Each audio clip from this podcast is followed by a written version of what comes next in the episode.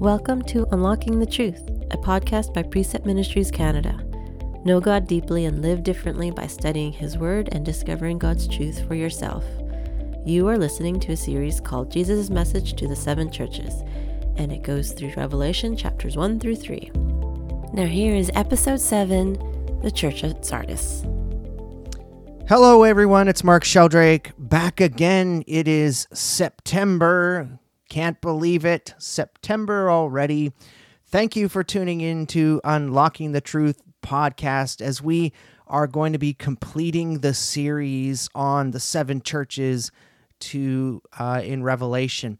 Man, oh man, it seems like so long since I've been back in the studio and recording. Got to tell you, thank you for your patience. I was getting some messages about where are the other uh, podcasts for Revelation. Our plan was to run them right through the summer and get them all recorded before uh, August. But I've got to tell you, our family, uh, we went on what I'm calling the midlife crisis vacation. We decided that uh, we were going to go to Alberta uh, with our kids. My daughter turned uh, seventeen in June. My son is eighteen, and I feel like uh, time is slipping away. It's going quick, and this is my daughter's last year of high school, and I want to grab the family and take them to see the Rocky Mountains before universities and all of these uh, things of the life take them in a different direction. So I was like, I gotta go. We gotta go. So we booked the trip and we went, and unfortunately, I brought home something more than some souvenirs. Uh, covid nineteen hit us, hit me on the flight home, and I was down for a good portion of uh, the rest of July and August and couldn't record any podcasts. So I was saving you folks from hearing uh, all the coughing and craziness that comes along with COVID. So apparently COVID and I were best friends. Apparently it's never going away, and uh, we've just got to learn to live with it. But I got to tell you, forget about COVID.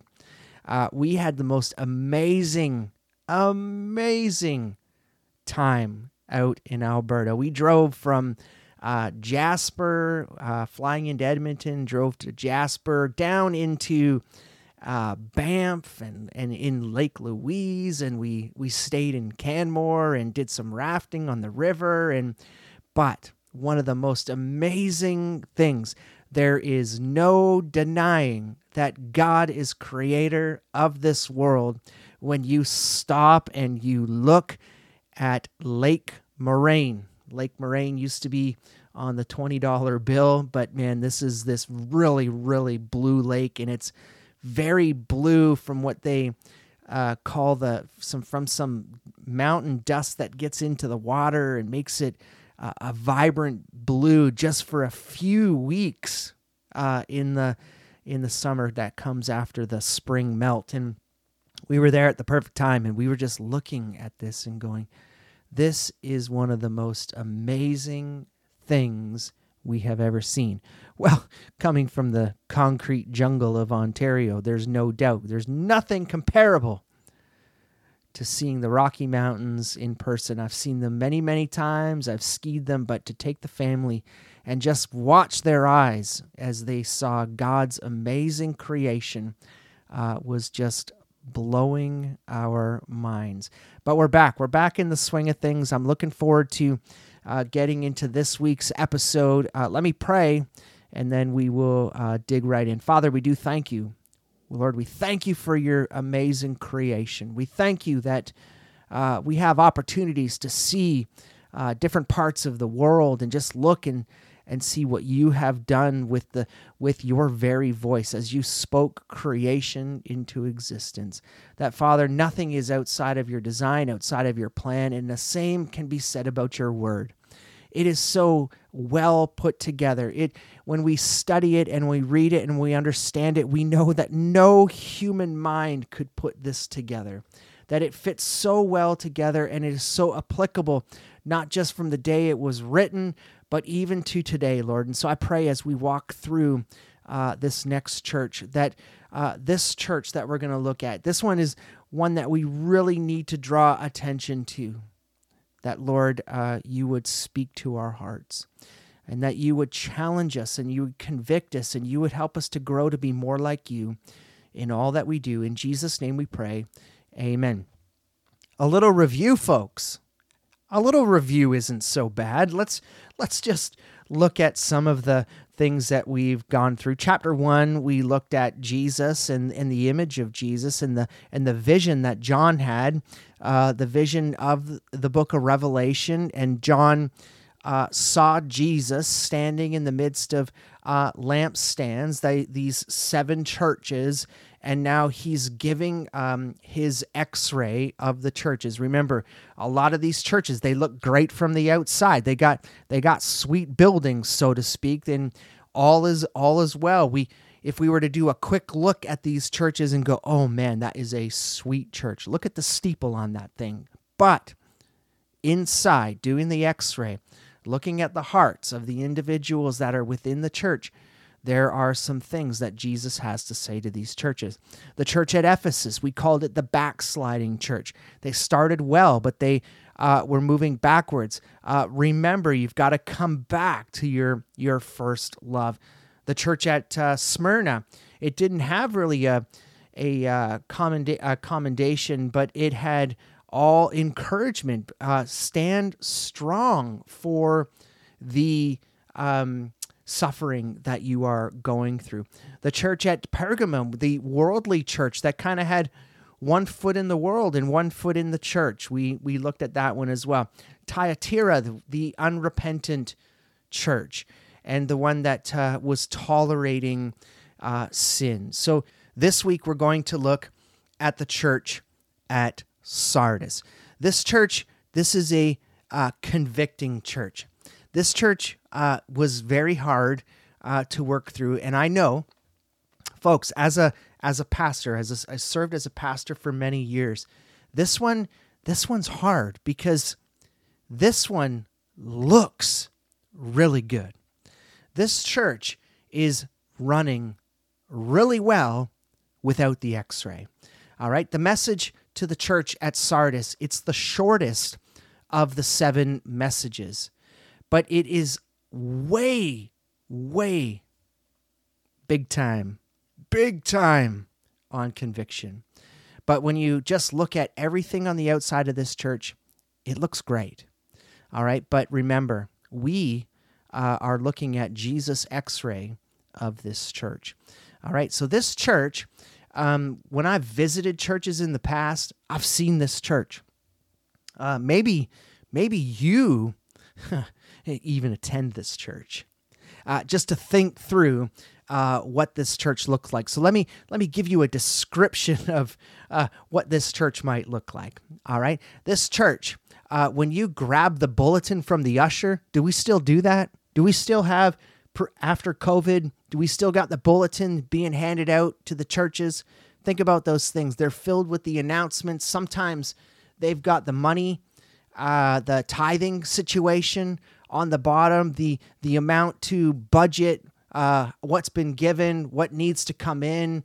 All of that information is a hope that it will draw your attention to give more. All of these things are in this bulletin. This bulletin of this church, it is packed. Uh, the church that we're going to look at, it is filled with events. Okay, they're doing all kinds of stuff. Uh, it's a full bulletin. It's an active church. And you know what they're really good at as well? They're good at uh, having all of their meetings. Uh, their meetings to uh, plan and strategize and discuss. Uh, this church was well organized in, in its structure. They were an active church. Uh, they had all these meetings. They had like finance meetings. And, you know, I'm just picturing the church. Okay, I, I was a pastor of one of these churches. They they have finance meetings. They have Christian education meetings. They have small group meetings. They have every kind of meeting you can think of. Buildings and ground, fences and all these things. All this stuff was happening. The bulletin was filled with all the activities of the church that they were accomplishing. And when you looked at it, you, you would look at this church and go, oh man, this church is active. Whoo! This church has got a lot going on. They even had good doctrine. Uh, good doctrine was being taught in the church. Uh, they were celebrating and remembering uh, the sacraments, and they were doing it in an orderly fashion. I, I, I think about the the days of when I was pastoring in a Baptist church. And in, in the Baptist church, we one of the, the sacraments we would practice is, is uh, the Lord's Supper. Oh, how... how the, the pastor would stand and the deacons would stand, and then they would have a pattern of which they went out, and then you'd go, you'd come back, and then there was a certain way that you gathered the plates and the cups and you put it all together. And, and that was the way uh, you would practice that sacrament in an orderly fashion. I remember one time I suggested, I said, what if we, what if we took an approach where we had the people come out of their pews and they grabbed the the bread, and then they they dipped it into the to the juice, and then they went back to their seats. Not quite the the Catholic where the the priest is feeding the people and giving the blessing, but what if we all rip from the same? Don't do that. No, this that's not an orderly way of doing these things. And so this church was so uh, in good position to practice the things that they had to do. Uh, one commentator says that this church, all right, was one of the seven, and it was the wealthiest church of all seven. Uh, one commentator said they were fabulously wealthy. All right, so uh, they had tons of money. They had a ton of stuff going on. They were planning, they were strategizing in ways to, to get the gospel out into the community. They were building their structure around their church. All of this stuff was happening, and sometimes we walk into churches and we see that, and oh, this church has got it all together. It looks great. It's busy. They've got money to spend on things to do in the community, but then ha, it goes under the x-ray. And Jesus looks into this church, and he looks a little bit deeper than the surface bulletin, and this is what he has to say to this church. So remember, as we walk through, we're going to look at the description of Jesus. We're going to look at the reproof. We're going to look at the action that needs to be taken, and we're going to look at the promise that comes to the overcomer. All of these things uh, we'll walk through and take this. So let's start with the historical background. All right, the historical background, this church was forty-eight kilometers southwest of Thyatira. Uh, they were a wealthy city. Uh, they were the regional capital of the ancient kingdom Lydia, which is now modern-day Turkey. This uh, city of Sardis was an influence to Athens. They were known for luxurious clothing Uh, trade, and it made them famous for being able to trade these clothes all over uh, the world. Uh, they were known as one of the sources of pure gold and silver coins. Uh, modern currency started in Sardis. They had a large synagogue there that covered over five acres of land. Whew! Imagine being the custodian of that synagogue. Uh, by the time John wrote Revelation, Sardis had deteriorated. It was a city that was resting on its past success. Uh, this, this sets the standard for where we're headed today. Uh, this church was resting on its past success, and they were not living in the present trouble that they had. Well, what do I mean by that? They were looking back at what they were doing well when they were successful in the past. And they were not looking at the current situation that the church was in. Uh, maybe, maybe you know what those conversations look like uh, in the church. Well, this is the way that we've always done it. Uh, we're not going to uh, do anything different than what we did back in the fifties, because we know that's what worked in the fifties, and that's how we're going to grow the church. You see, what needs to stay point by point here in a church, and this is why I want you to understand, is that it's not that churches need to conform to the culture they're in. We're seeing that happen. We're seeing that churches want to uh, adjust to the culture, to be more welcoming to, to different communities and different groups of people. And part of changing their dynamic to be more welcoming to the community, they actually are starting to bend the, the true principles and doctrines of the Word of God. You see, the most important thing is, yes, we can adapt as a church to our culture to reach the needs of the people that are in the culture that we, we are ministering to, but you can't change the pillars. Okay, that that's what has to stay the same. Uh, you can't change the pillars of the Trinity. You can't change that the very Word of God, the sixty-six books of the Bible, are God's Word itself, that it's His very voice. You can't change verses in the Bible so that you can reach a community and hope that they'll come to Jesus. You can't do that. All right, Jesus is at the center. And if Jesus says, hey, this is sin, it's sin. It's not going to change in the Word of God. Therefore, we can't change the doctrines that are found in the Word of God to meet the needs of the community. But we also have to adapt. We have to adjust. We have to change. There's things like changing. We've seen it. We've seen how music formats change within the church, which is one of the greatest arguments of the church, isn't it? Whether we should have drums and pianos and all of these different things, or should we stick with the traditional hymns that were so good in the fifties. Why? Because they're so doctrinally sound in comparison to some of these contemporary worship songs that are out there that are not doctrinally sound. Or should we keep running same things? Like, for example, here's one, Sunday school. Let's keep doing Sunday school because that's how we reached families back when our church was super successful. And so this church here was looking at all of that.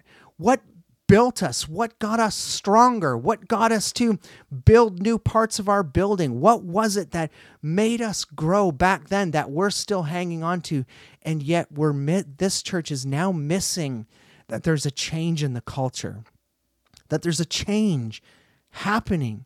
And because they're so stuck in what was successful in the past, Jesus is going to address them. And it's the same with the city. And so this is what we're going to look at now. And let's look at what Jesus has to say to the church at Sardis. Verse one, to the angel of the church in Sardis, write this. He who has the seven spirits of God, the seven stars, says this, I know your deeds, that you have a name, that you are alive. Wait for it. Oh no. Oh no. Here it is. But you are dead. Do you see the big intro coming through now? You look at the bulletin and you go, oh my goodness, this church is alive. This church has a ton of money. They're planning, they're strategizing, they're meeting. They've got a ton of programs going on. But then they go into the machine and get the x-ray. And Jesus says, ha, in name only you are alive, but you are dead. All right, let's look at the first part. Let's not jump too far ahead here. Let's look at the description of Jesus. And we've got the seven uh, spirits of God and the seven stars. Well, let's cross-reference back into Revelation chapter one, verse four.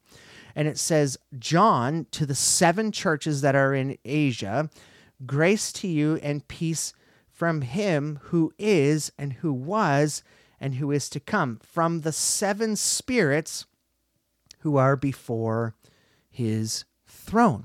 All right, so who might these seven spirits be? All right, so what we're looking at in the text here is that uh, in Revelation one four, it says the seven spirits, and where are they? They are before the throne. All right, so let's keep keep looking at this. Uh, Revelation chapter four, verse five, we have another reference to the seven spirits, and it unpacks for us uh, some more information about who they are. Uh, out from the throne comes flashes of lightning and sounds and peals of thunder, and there were seven lamps of fire burning before the throne. These seven lamps of fire are the seven spirits of God. Okay, so we've got uh, the seven uh, spirits, all right, that were before the throne. The seven spirits uh, are the spirits of God. Okay, let's let's keep looking through the book of Revelation, God's Word as its best known commentary. And then we have Revelation chapter five, verse six.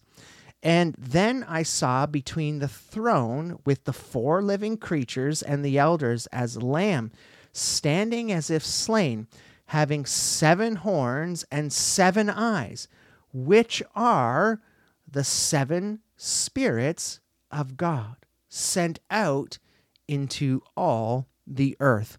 Okay, so we've got the seven spirits who are before the throne. We've got the the um, seven um, lamps of fire, which are the spirits of God. We then learn that the seven horns and seven eyes are the spirit, um, the spirits of God. Okay, so now let's look at Zechariah chapter four, verses one to fourteen. And I'm not going to read through all of these verses, otherwise you'll be on this podcast all day long. So you can go and look at Zechariah chapter four, verses one to fourteen. But I want to draw out uh, the first six verses because let's keep context. Context is king. Uh, then the angel who was speaking with me returned and roused me as a man who was awakened from his sleep. He said to me, "Who do you see?" And I said, "I see, and behold, a lampstand of gold, with its bowl on top of it, and its seven lamps, on it with seven spouts belonging to each of the lamps which are on top of it. Also two olive trees by it, one on the right side of the bowl, and the other on the left side." Then I said to the angel who was speaking with me, saying, "What are these, my Lord? Like, what am I seeing right now?" And the angel who was speaking with me answered and said to me, "Do you not know what these are?" And I said, "No, my Lord, I don't." Verse six, then he said to me, "This is the word of the Lord to Zerubbabel, saying, not by might, nor by power, but by my spirit, says the Lord of hosts." God told Zerubbabel uh, that um, the temple would not be built by might and power, but by the Spirit of the Lord. Uh, verse ten, chapter uh, four, verse ten uh, says, "For who has despised the day of small things? But these seven will be glad when they see the plumb line in the hand of Zerubbabel. The, these seven are the eyes of the Lord, which reign to and fro on the earth." Seven eyes of the Lord. The temple was God's dwelling place among his people. Uh, the temple represented God's presence in Israel. And let's look at Proverbs chapter fifteen, uh, verse three. Let's keep looking at this idea of, of the eyes of the Lord. And Proverbs, this is what pro, the Proverbs says in chapter fifteen, uh, verse three. It says, "The eyes of the Lord are in every place, watching evil and good." So it seems when we go back to Revelation chapter three, and we're looking at the description of Jesus, he who has the seven spirits of God and the seven stars. Well, we know the seven stars are the churches. And so we have here that the number seven is the number of perfection in Scripture. Since Revelation is filled with symbolism, it's not out of order for us to come to the conclusion that the perfect number seven, along with the spirits, the seven spirits, would be representation of the Holy Spirit. This is God's word speaking to us clearly. Uh, the Holy Spirit is the lamp before the throne. The Lamb is there, of course, and God sits on the throne. And so the Trinity is represented here. The Trinity is pres- present. The Holy Spirit gives light and goes throughout the world, seeing what's going on. Uh, Isaiah chapter eleven, let's look at that together. But Isaiah chapter eleven uh, gives us a great uh, description of the Holy Spirit, but it gives us a description of the Holy Spirit, pardon me, when it rested on, when he rested on Jesus. Uh, chapter eleven, verses one to five. Uh, then a shoot will spring from the stem of Jesse, and the branch from its roots will bear fruit. The Spirit of the Lord will rest on him.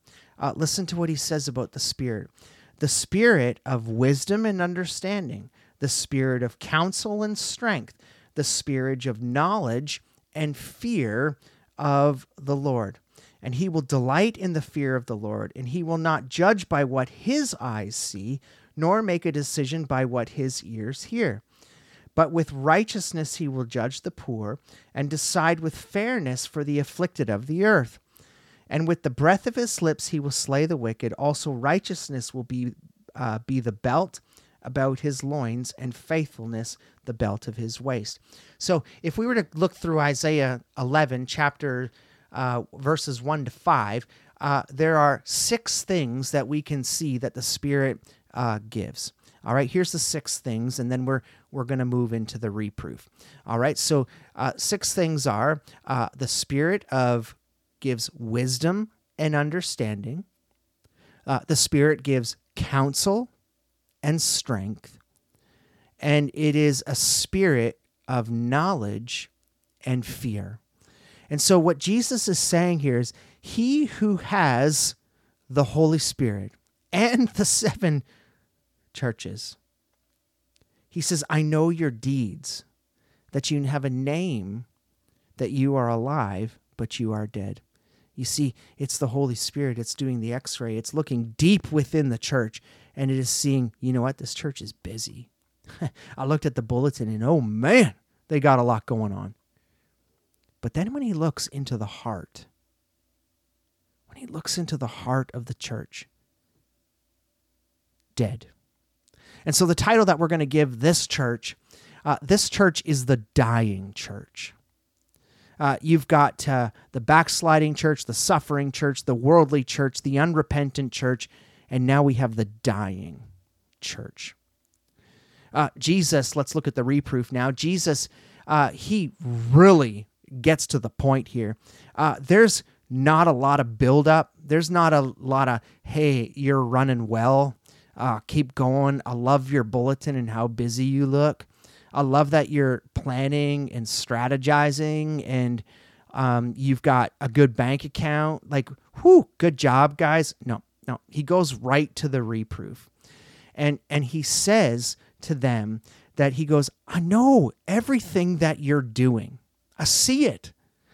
I can look at the bulletin and say, you've got a lot happening. And, and the intention is, is there, but it's not driven by the heart. Uh, their deeds were completely sufficient on the outside. When you look from the outside, but within, not so good. Uh, look what he says.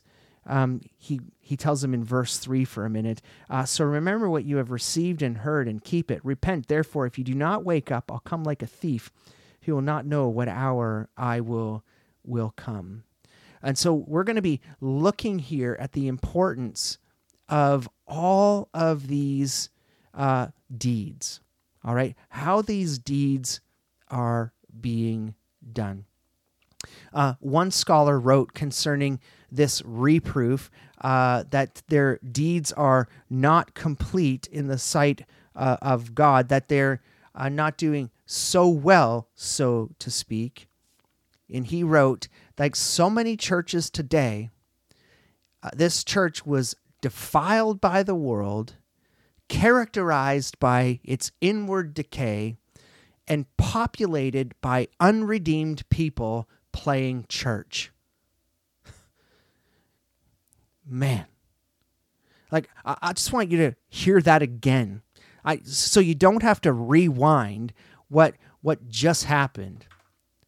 The scholar said, like so many churches today, this church was defiled by the world, character, characterized by inward decay, and populated by unredeemed people playing church.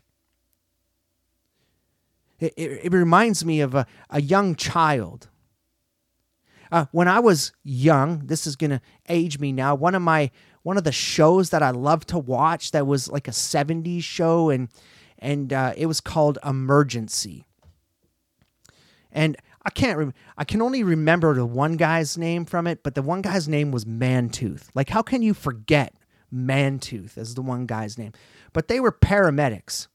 And I would use my dad's fishing tackle boxes. I would play with my friends in the backyard, and we would have like somebody who was injured on the ground, and I would come with these two fishing tackle boxes and my Fisher Price stethoscope and all of the stuff that you would think would be medical in there, and I would come in like Mantooth the paramedic, and I would walk in and I would pretend to treat my friend for the problems that he had. And we would tie the, oh, so cool. I mean, we would tie the, you know what? Kids don't do this much today. They play video games. They don't get out in the backyard and use their imagination the way they used to. I would tie a rope to the tackle box. I would fling it up through the tree. And I would say, we are on the side of a mountain, and we got to bring this, ta- we got to bring these medical supplies up over. And then we'd bring them down, and we'd treat this person for what they had. But guess what, folks? I wasn't a real paramedic. If that was actually to happen, I would have no clue in my young age how to treat somebody with a broken arm, or even how to check for a heartbeat and do C P R and do all of that stuff. I was playing the role of a paramedic. I was playing Mantooth. And that's what this scholar says this church is doing. This church is filled with people who aren't saved that are playing church. You see, they got, they got the meetings. They got all of the outside stuff that looks really good going well for them, but but they're dead. Uh, their heart is not right before the Lord.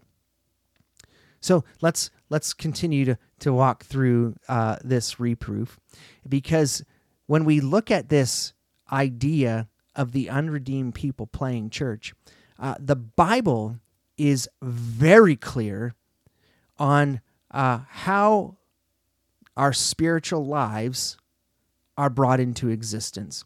And so I want to walk through some passages with you, and, and let's look at this uh, together. All right, so John chapter John chapter one, uh, verses eleven to thirteen. All right, so let's go to John one, uh, eleven to thirteen. Listen to Uh, what the Bible says about the spiritual life. All right, verse eleven.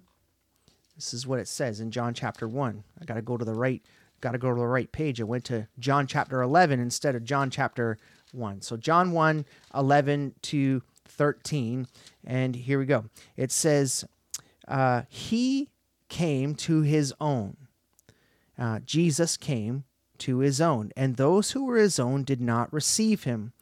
But as many as received him, to them gave the right to become children of God, even to those who believe his name, who were born not of blood, nor of the will of the flesh, nor of the will of man, but born of God. All right, so there's a couple key words in there we we need to, to look at, and one is uh, believe in his name and become children of God. Uh, John chapter ten, uh, verse ten.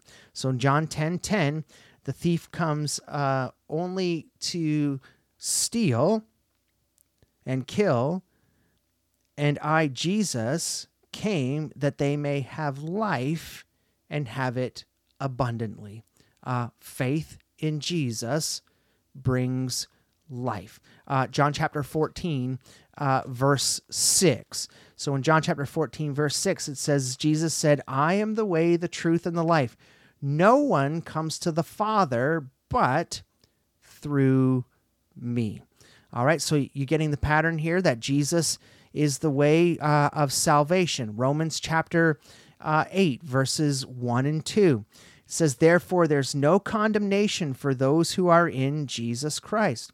For the law of the Spirit of life is Christ Jesus, and that has set you free from the law of sin and death. How are we saved? By Jesus. Uh, verses nine to eleven. However, you're not in the flesh, but in the Spirit. Indeed, the Spirit of God dwells in you. But if anyone does not have the Spirit of Christ, he does not belong to Jesus. If Christ is in you, though the body is dead because of sin, yet the Spirit is alive because of righteousness. But if the Spirit of him who raised Jesus from the dead dwells in you, he who raised Christ Jesus from the dead will also give life to your mortal bodies through his Spirit who dwells in you.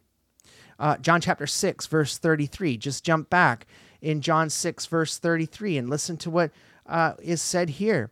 Uh, it tells us in these verses that for the bread of God is that which comes down out of heaven and gives life to the world.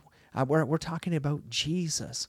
Uh, Ephesians chapter one, uh, verse thirteen. So Ephesians one thirteen says, in him you also, after listening to the message of truth, the gospel of your salvation, having also believed, you were sealed in him with the Holy Spirit of promise. All right, so uh, look at chapter two, Ephesians chapter two, verses one to five. And you were dead in your trespasses and sin, in which you formerly walked according to the course of this world, according to the prince of the power of the air, of the spirit is now working in the sons of your disobedience. Among them, we too all formerly lived in the lusts of the flesh, indulging the desires of the flesh and of the mind, and were by nature children of wrath, and even as the rest. But God, rich in his mercy, because of his great love with which he loved us, even when we were dead in our transgressions, made us alive together with Christ. By grace you have been saved, and raised up with him, and sealed us with him in the heavenly places in Christ Jesus. Now, you gotta go. You gotta stop. And if light bulbs are not coming on for you right now, you need to rewind this and you need to listen to the beginning again with the description of Jesus, because what we're getting here is we're getting Jesus doing the x-ray of the church, and he's saying, everything and all the deeds that you are doing, they make you look busy, they make you look alive, but you are dead. And what does Jesus say? He says in the beginning, in verse one, he who has the seven spirits and the seven stars says this, he who has the Holy Spirit says to you that you do not have the Holy Spirit. Boom! It's amazing. Why are they dead? Because they're not saved. They haven't been sealed with the Holy Spirit. Their deeds are not complete. They they play church. They profess Jesus with their mouths, but their hearts have not been transformed. They know the truths with their head, but they've not sunk deep into their hearts. And so they're playing this church, motioning through the system of church, but they're not saved. And Jesus is telling them this, that when you are saved, when you are a child of God, you are sealed with the Holy Spirit. That's what those verses are telling us. And he's looking at this church and he's stopping and he's saying, you're dead. Essentially, he's saying, stop playing church and make it real. Oh my goodness, it, the light bulbs should be going on for you folks. Hebrews chapter three, uh, verse six. We're, I want to look at some of these uh, signs, because maybe, just maybe, in this moment, something is tugging at your heart. Because maybe you have been playing church. Maybe you are serving on all of the committees. Maybe you are the one who is going through the motions of church. Maybe you are the one that are singing the songs, but you don't really understand what they are. Maybe you're the one practicing all the sacraments, and yet you don't understand the importance of them. Maybe, just maybe, you have yet to be sealed with the Holy Spirit. So what does the Bible say are the signs of a true believer? What does a true believer look like according to God's word? Hebrews chapter three, starting at verse six. But as Christ was faithful as a son over his house, whose house we are, if we hold fast our confidence and boast of our hope firm until the end. There, there's one for you. There's, there's a sign of a true believer. A true believer is one who holds fast to their confession and hope firm until the end. Uh, that's, that's until either Jesus returns or you go to meet the Lord on the day that is appointed for you to leave this earth. Hold fast to the confession. All right, let's look at uh, verses twelve to fourteen in Hebrews chapter three. Take care, brethren, that there not be any of you an evil, unbelieving heart that falls away from the living God. But encourage one another day after day, as long as it is still called today, so that none of you will be hardened by the deceitfulness of sin. For we have become partakers of Christ if we hold fast the beginning of our assurance firm until the end. All right, so do you see do you see the second one? First is hold fast to your confession, uh, your confession of faith, that you believe in the gospel of Jesus Christ, that he died, that he was buried, that he arose again, and that he appeared to many, and he now ascended into heaven. This is the gospel, that you hold fast, that you have made Jesus Lord and Savior of your life, and you now live for him. Now the second is hold fast the beginning of the assur- their assurance until the end. Hold fast to the promises given, that in this life, that we will have trouble, that the Christian walk is not an easy walk, but what are we looking forward to? The hope that we have in Jesus Christ, that is eternal life. That is a promise that Jesus has for us. He promised that when he left, he was going to prepare a place for us, a place in our, a room in the Father's house, that we will spend eternity with Jesus Christ. Hold fast to the truth that your sins have been forgiven, that you now have eternal life, that you have the privilege of being called a child of God. That's a, another sign of a true believer. Uh, First Corinthians chapter fifteen. There's, there's more to be said about the signs of a true believer. If you want even more signs of a true believer, take the time, go back, listen to the First John podcast, or even better, go study the book of First John yourself. Take a pencil and read First John and put the a letter K over every reference to the word no. And then go back through and look at the word no and write out a list. You will see all of these signs of a true believer in Jesus Christ. Uh, First Corinthians chapter fifteen, verses one to two, one and two.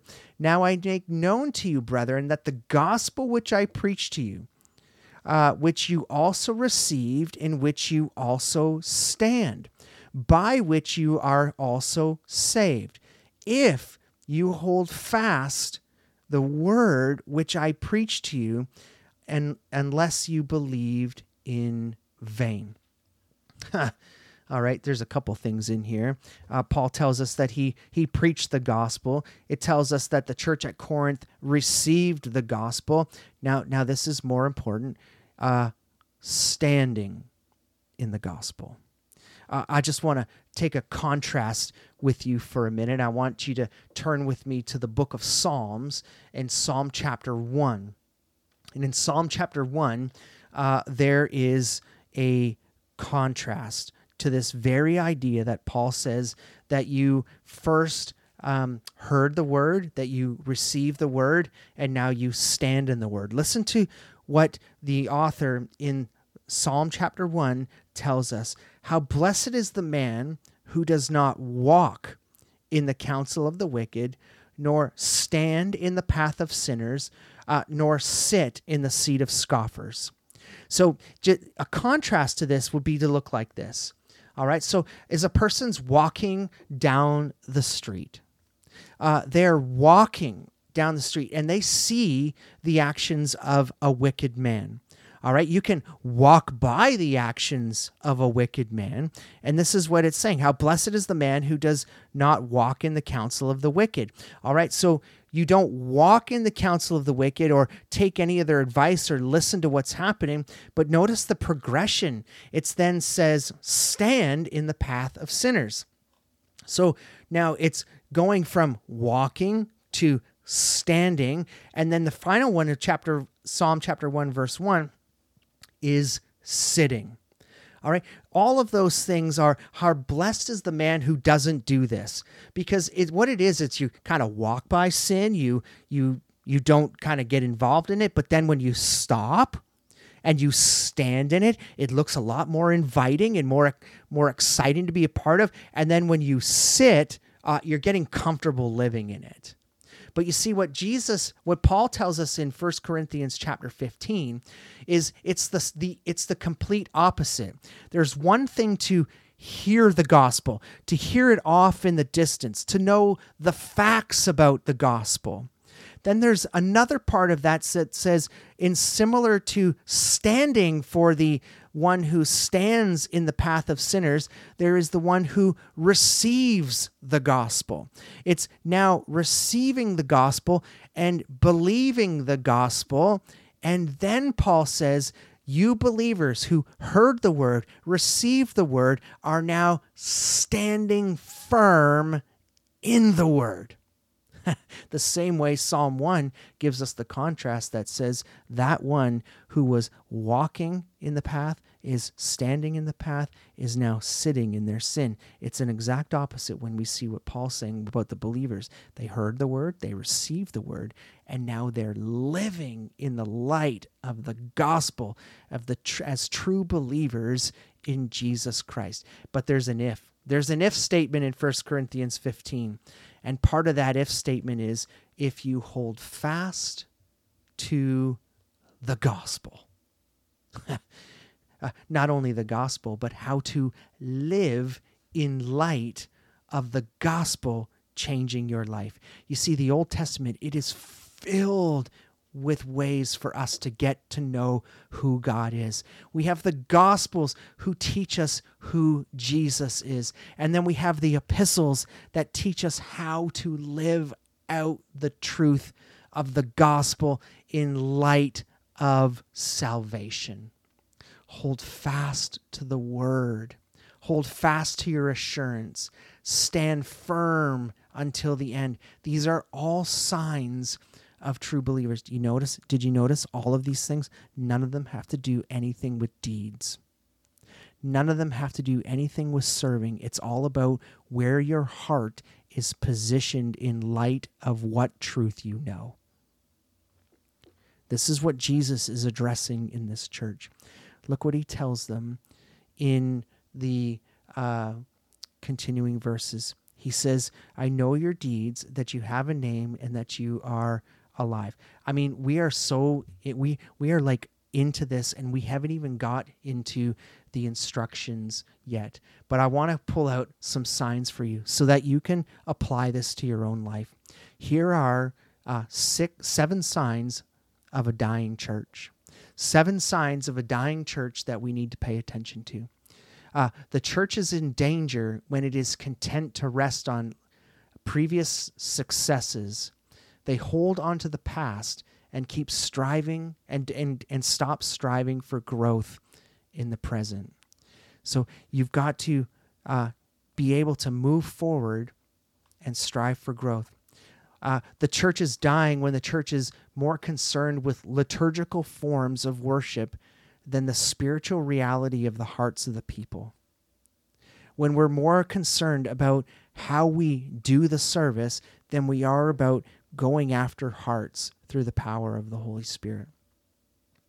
Uh, the church is dying when it's focused way more on curing social issues than transforming the hearts of people through the power of the living gospel of Jesus Christ. We are to reach out into our community. We are to have lives changed, but we are to do that by the power of the gospel, because it is God's power for salvation. Romans chapter one. Uh, the church is dying when it's more concerned with material things over spiritual things. How often have you seen that churches become way more focused on the four walls that they they minister in than they do looking at the hearts and of those who are sitting within the four walls? Uh, a church is dying when it's more concerned with what men think than what God said in His Word. That goes back to we can we can change things to be culturally relevant, but we cannot change the pillars that are in God's Word. The church is dying when it loses its focus on the importance of God's Word. When when you start to see sermons that have less and less of God's Word in them and more stories and more more jokes and all of these illustrations, and we're not opening the Word of God, a dying church. A church is dying when it loses its conviction that the Bible is God's very voice. You see, it doesn't matter. Uh, no matter what your church attendance is, no matter how impressive the building is, no matter what the church's reputation is in the community, a church that denies the only source of spiritual life is dead. It's that simple. Let me let me just give you that again. No matter what the church attendance is, no matter how impressive the building is, no matter what the reputation in the community is, a church that denies the only source of the Spirit is dead, of the spiritual life is dead. The church at Sardis was performing deeds, but Jesus said they were not complete in the sight of God. They were going through the motions. They were playing church. In the eyes of God, the deeds were pointless and lifeless. And that's when he says in verse two, "Wake up and strengthen the things that remain, which are about to die, because I'm finding your deeds not complete." Wake up. The dead in that church, they needed to be saved. They needed to be sealed with the Holy Spirit. They needed to stop playing church. And they may, needed to make this real, not only for the church, but for themselves. Uh, in the context of this, uh, the deeds that we're talking about is the quality of the deeds, all right? They were doing the right deeds, but the gas in the tank was not the Holy Spirit. It was by their own will. Uh, Ephesians. Let's just do a couple cross references before uh, we get into the rest of the instruction. But Ephesians chapter two, which we've already been in uh, today, Ephesians chapter two, verses eight to ten. "For by grace you have been saved through faith, not of yourselves, it is the gift of God, not as a result of works, so that no one may boast. We are his workmanship. We're created in Jesus for good works, which God prepared beforehand so that we would walk in them." Uh, service is a big part of Christianity. God has prepared us. He's given us spiritual gifts and things that we need to be using for, for the betterment and the furthering of the kingdom of God on this earth. But all of these things are propelled, not because we have to, but because we want to. We're already saved. It's justification by faith and not by works. Uh, Titus chapter uh, three, verses Uh, five to eight, all right? So Titus chapter three, uh, verse five to eight. If you have a problem finding Titus, the T's go from longest to shortest. So you can start with the, the Thessalonians and work your way back, and you'll find Titus. Titus chapter three, verses five to eight. And what he says here is, he saved us not on the basis of deeds which ye have done in righteousness, but according to his mercy, by the washing of regeneration and renewing by the Holy Spirit, whom he poured out upon us richly through Jesus Christ, our Savior, so that being justified by grace, we would be made heirs according to the hope in eternal life. We're justified by faith. You can look this one up on your own. James chapter two, fourteen to twenty-six. We are saved by faith. He says, remember what you heard. Revelation chapter three, wake up, strengthen the things which remain, because they're about to die. Your deeds are not complete in the sight of God. Why? They're not fueled by the Holy Spirit. Remember what you received and heard and keep it. Remember the gospel. Remember what you know about Jesus Christ, but repent. You see, that is the kicker there.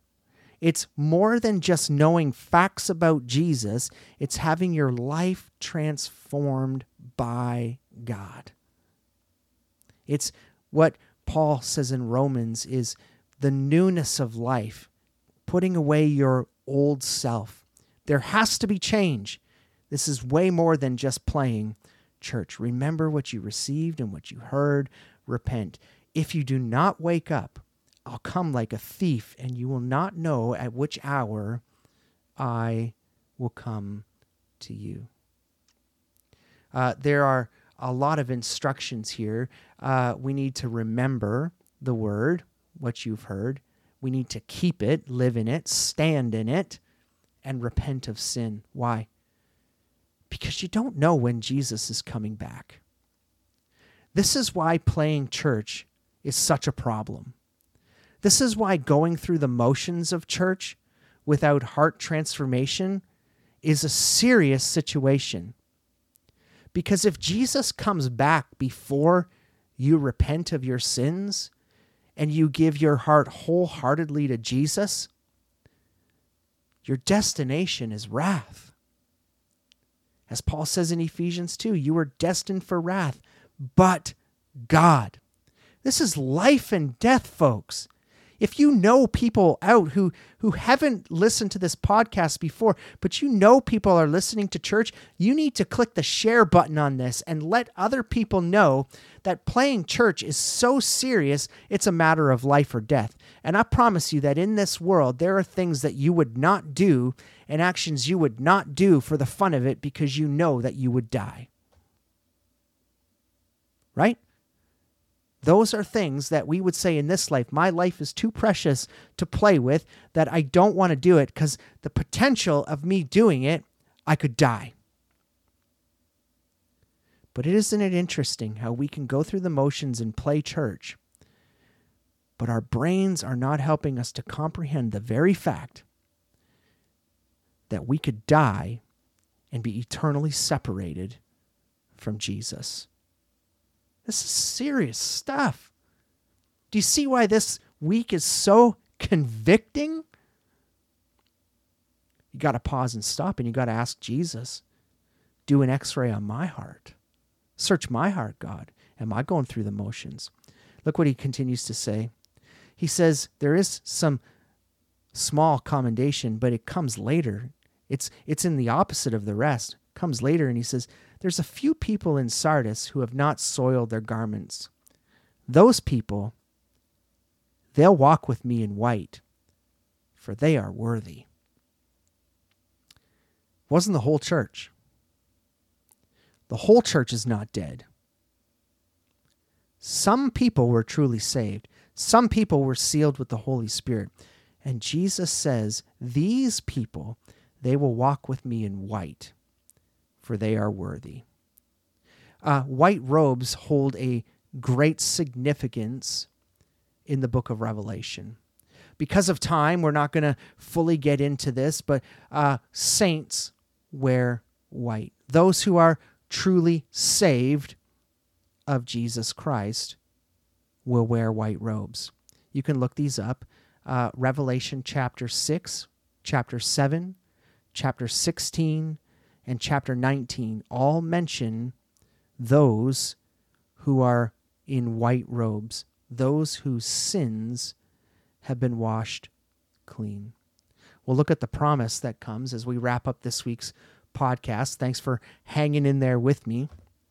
He who co- overcomes will thus be clothed in white garments, and I will not erase his name from the book of life, and I will confess his name before my Father and before his angels.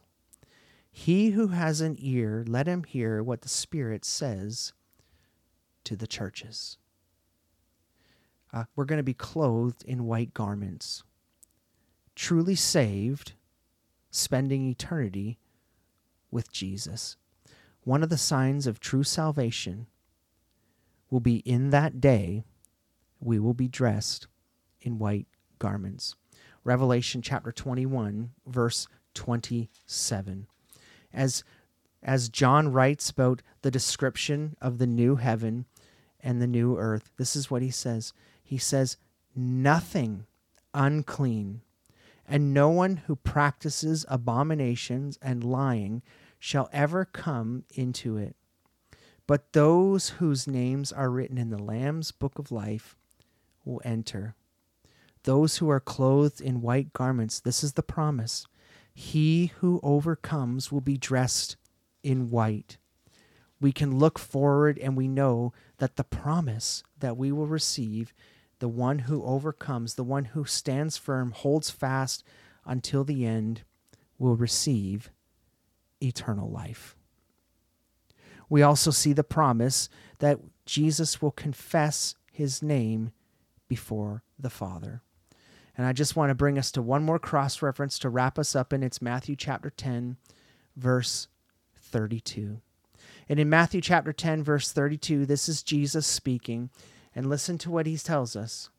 He says, therefore, anyone, everyone who confesses me before men, I will also confess him before my Father who is in heaven. Folks, what this comes down to in this week's episode is this church is the dying church. This church is a group of people who are playing church. There is hope for this church. There is hope for these people who are playing church. There is hope for those in twenty twenty-two who are listening to this podcast, who are sharing this podcast with others. There are, is hope for those who are going through the motions of church. And that hope is Jesus Christ. That through professing in Jesus' name, that believing the truth of the gospel, that when you make Jesus Lord and Savior over your life, that when you commit your life to him, that your sins are forgiven, that you are saved, that you are sealed with the Holy Spirit that was promised, that you are a true child of God, that you will not lose your salvation, even though as a Christian you may walk and you may still sin. That's a, another episode for another time. But you are God's. And Jesus sits at the right hand of the Father according to the book of Hebrews. And he professes your name to the Father. That one is not going to face wrath because he is mine. He has been washed in my blood, and therefore will inherit the promise of eternal life. Don't be one of those who goes about playing church. Sit back, listen to what the Holy Spirit is telling you. Listen to how the Holy Spirit is grabbing your heart right now. And take what you need to take before the Lord. And ask him to work in your life. Ask him to change you and transform you into the one who is ready and prepared to meet Jesus. Father, we do thank you for the time that you have given us in your word today. Lord, I pray. I pray for those people and those churches that are just playing church and going through the motions. Father, transform their hearts. By the power of your Holy Spirit, bring conviction. Help us to walk in the way that you have called us to according to your word. Help us to stand firm and hold fast and be assured of the promises that are to come. In Jesus' name we pray. Amen. We are so grateful you joined us in today's episode of Unlocking the Truth, the podcast by Precept Ministries Canada. Visit our website, precept ministries dot c a, to get more details on the twenty twenty-three Holy Land Tour, and be sure to register for an upcoming summer workshop, whether in person or online. You will find one that best suits where you are in your precept journey. Know God deeply, live differently.